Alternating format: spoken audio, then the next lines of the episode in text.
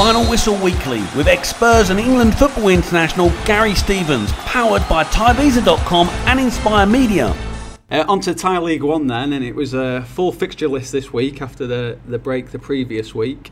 Uh, defending champions Buriram uh, succeeded in closing the gap, at least temporarily, on leaders Port uh, with a 2 0 victory over Nakhon Ratchasima on Saturday. Uh, what else happened this weekend, Gary? Well, there was a few things that caught my eye, and first and foremost, Muangthong United season hit a new low as they were soundly beaten 3 0 by Samut Prakan City on match day 10.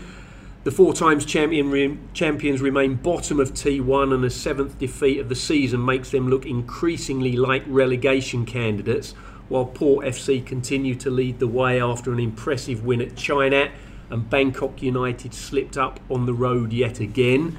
So, three goals in 15 second half minutes ensured that Samut Prakan left the SCG stadium with three points and ensured that Muangthong would spend at least another week anchored to the bottom of the table.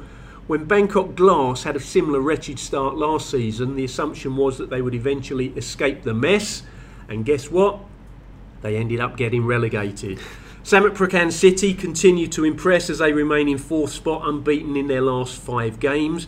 Bangkok United, well, they were furious yet again after a poor refereeing performance in their 1 1 draw at Chiang Mai. Two key moments, and there were plenty of them, came when the score was 1 1 after Nelson Bonilla's opener had been cancelled out by Alejandro. They should have been awarded a penalty, and then they had a perfectly good goal disallowed for either handball or offside, neither which was the case.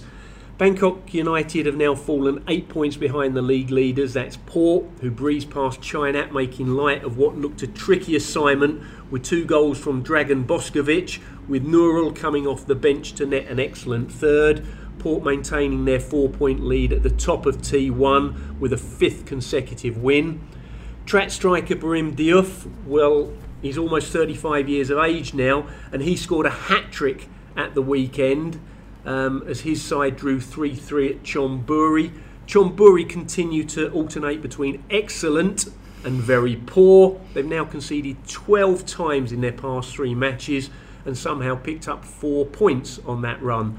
The Sharks sit eighth place now, um, while the uh, the stats tell us that um, as an attacking side, they're second best in the league, and as a defensive side, they are the worst. So a weekend full of talking points and good action in Thai's top league, the T1. Yeah, good stuff. Great roundup, Gary. And, and just before we finish, we're recording in Hua Hin today, and a, a quick shout out to Hua Hin City, who remain top of the league. If you're in Hua Hin, it's a good chance to get down to the Inspire.com stadium and see them play normally on a Saturday evening or Sunday evening.